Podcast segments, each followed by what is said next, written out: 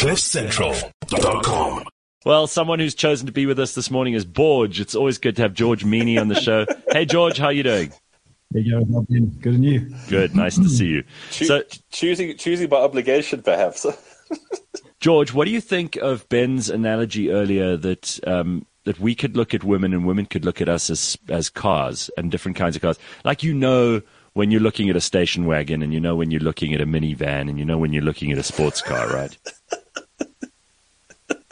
Yeah, I mean, I think I think that that's that's to, you know to a certain degree, I suppose it can be argued that it's still objectifying, um, but uh, uh, you know, I suppose people do look at at at each other in a in a in a in a superficial way, which is, I suppose, the sad part. Yeah. Um, you know, you you got to get to know the whole person. it's the accurate it's the accurate part though, George, because that's why those cars in the Soviet Union never really sold internationally because they just didn't look that great. What were they called? yeah, Ladas. they were also absolute dogs. Ladas. That's a horrible car. All right. Also, so, I mean, like like if if you, if you were to look at the Nissan, at the uh, Fiat Multipla, oh, gee. probably a good car, but people didn't want that, right? On superficial basis. Yeah.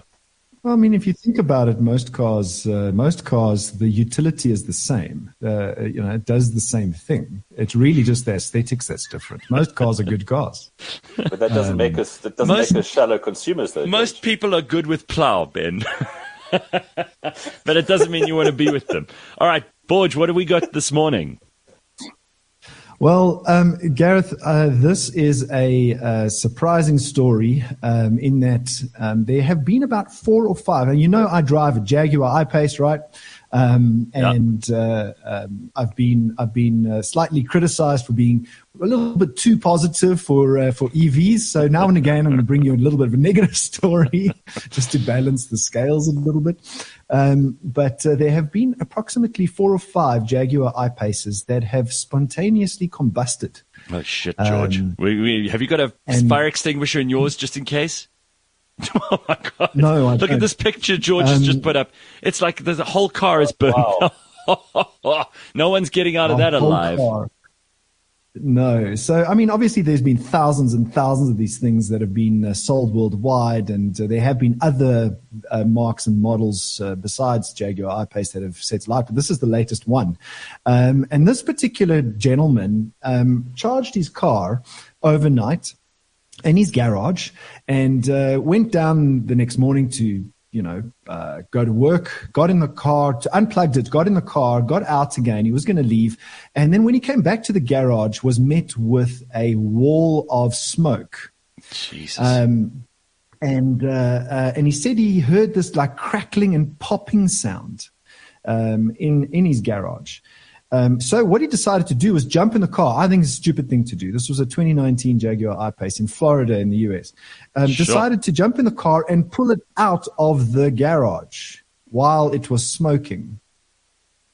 wow. Um, but it probably saved his house because you know most houses in Yeah. America. I mean, if you look at that, uh, it looks like a lot of wood and uh, yeah, and yeah, stuff dude. No, no, no. He, he did the right thing. I mean, I'm glad that he didn't burn to death in the car as well. But, George, you better have a fire extinguisher just in case, eh?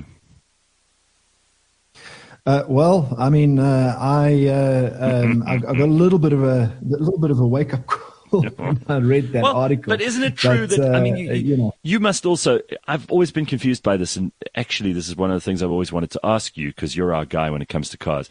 How come you still see so many cars that are just abandoned on the side of the road and burnt out? I mean, how often does that actually happen? Because I've seen it a lot in my life. I've often seen burnt out cars sitting on the side of the road. Well, I mean, I suppose you've got to uh, Those are not all- decide those are not all EVs. Awesome, awesome, and an insurance claim because Oh, okay. that could be, uh, you know, it could be a could be a way to kind of ah, sure, but I can't sell this car, so let me burn it. Um, you know, it could be arson and insurance claim. I'm not saying they all are, but they're not all EVs. You're right. And I mean, I don't know if you remember the Ford uh, Cougar um, that set, uh, set alight. There was a whole recall of the of the Fords in South Africa Yep. because um, because they were setting alight.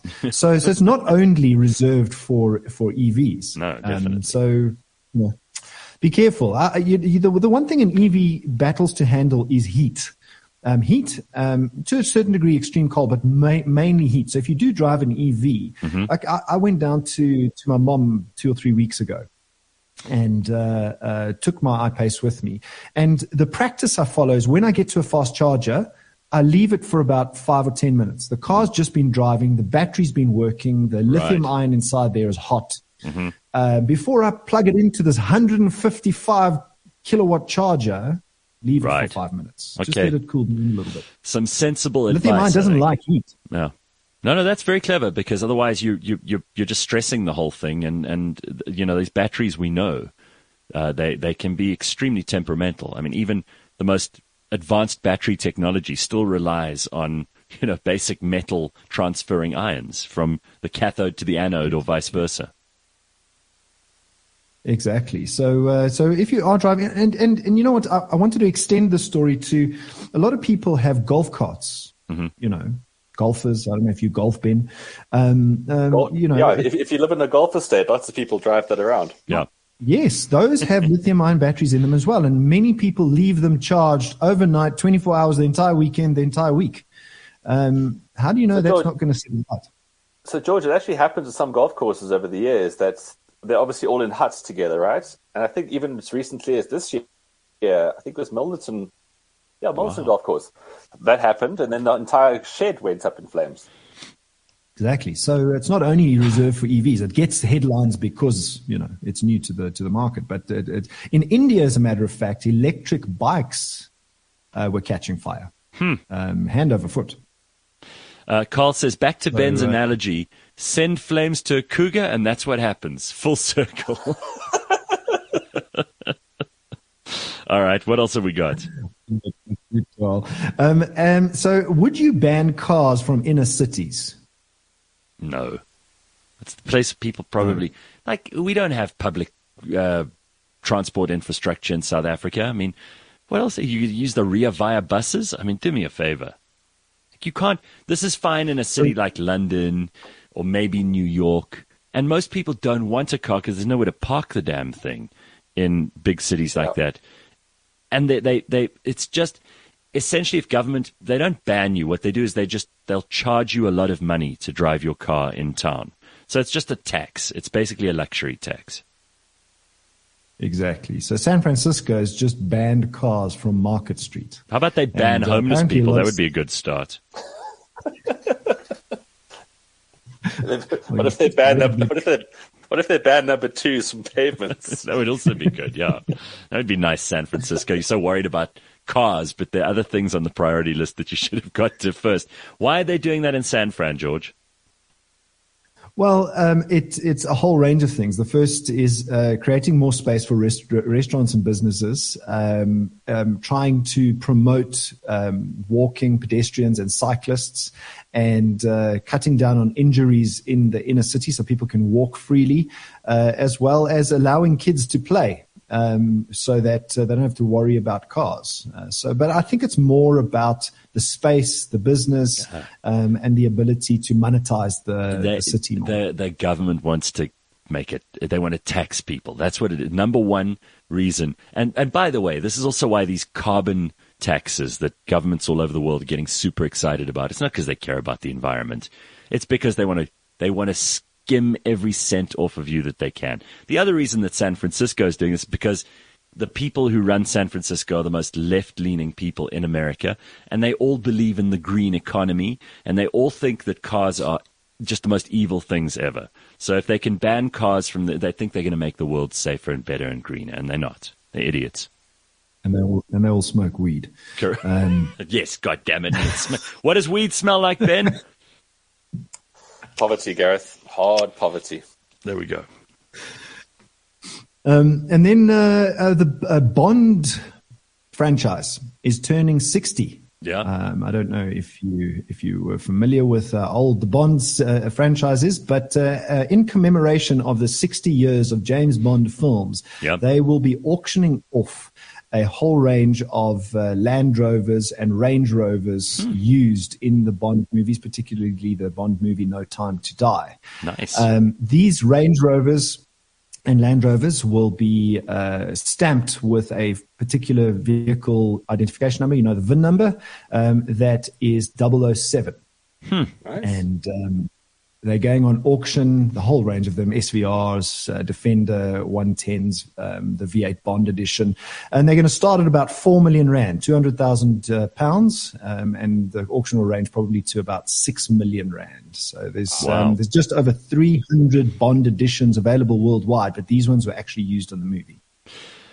Yeah, I, I think you, Ben, you're a huge Bond fan. I mean, it must be quite cool to say that you're not just driving sure. any any old car. You're driving one that was in a Bond movie. That's quite lekker. I think that's nice. They'll probably get their price and some. Oh, definitely. Yeah, and it's going to charity too, right? Mm. No, hundred percent. Cool. Anything else, George? George yeah, so hang, hang, on a second, George. Do you see that uh, this week, talking about cars being auctioned, Michael Schumacher's 1998 Formula One Ferrari is being auctioned. Oh, and they're expecting yeah. the they're expecting the bids to get up to eight million dollars. But what, what I find interesting about this is that you look at that car, and it literally just looks like some car that's some oak in the East Rand is putting together. It's, back in 1998, those cars were very, very basic. No halo. Very rudimentary. no halo. They no. they had. Uh, I mean, they looked like a Formula Ford looks today. Yes. Um, you know the, the, the Formula Ford cars if you've ever seen one. But yeah, so I mean, I, uh, I, I, wonder what's what's happened to Michael Schumacher. To be honest, uh, you know, it's it's very very hush hush. Nobody really knows. Mm. Well, he's definitely not living his best life. I mean, you know, otherwise he'd still, he'd still be skiing and driving Formula One cars, but clearly he can't do either of those anymore. So he's probably just drooling a lot. Yeah, and you wonder why they're auctioning this thing off. So, um, you know, what is the real medical bills? Reason? Medical bills build up, man. All right. Well, uh, let's not end on a depressing, sad note like that. If you're if you're taking a long weekend, um, you've got until Tuesday to see us again. We'll only be back on Wednesday for people who are away for the long weekend, but otherwise we'll be back on Monday morning for more. Always good to have you on, George. Thank you very much for your time this morning, and don't forget brand new episodes of the Auto Trader podcast every week here on CliffCentral.com and wherever you get your podcasts. CliffCentral.com.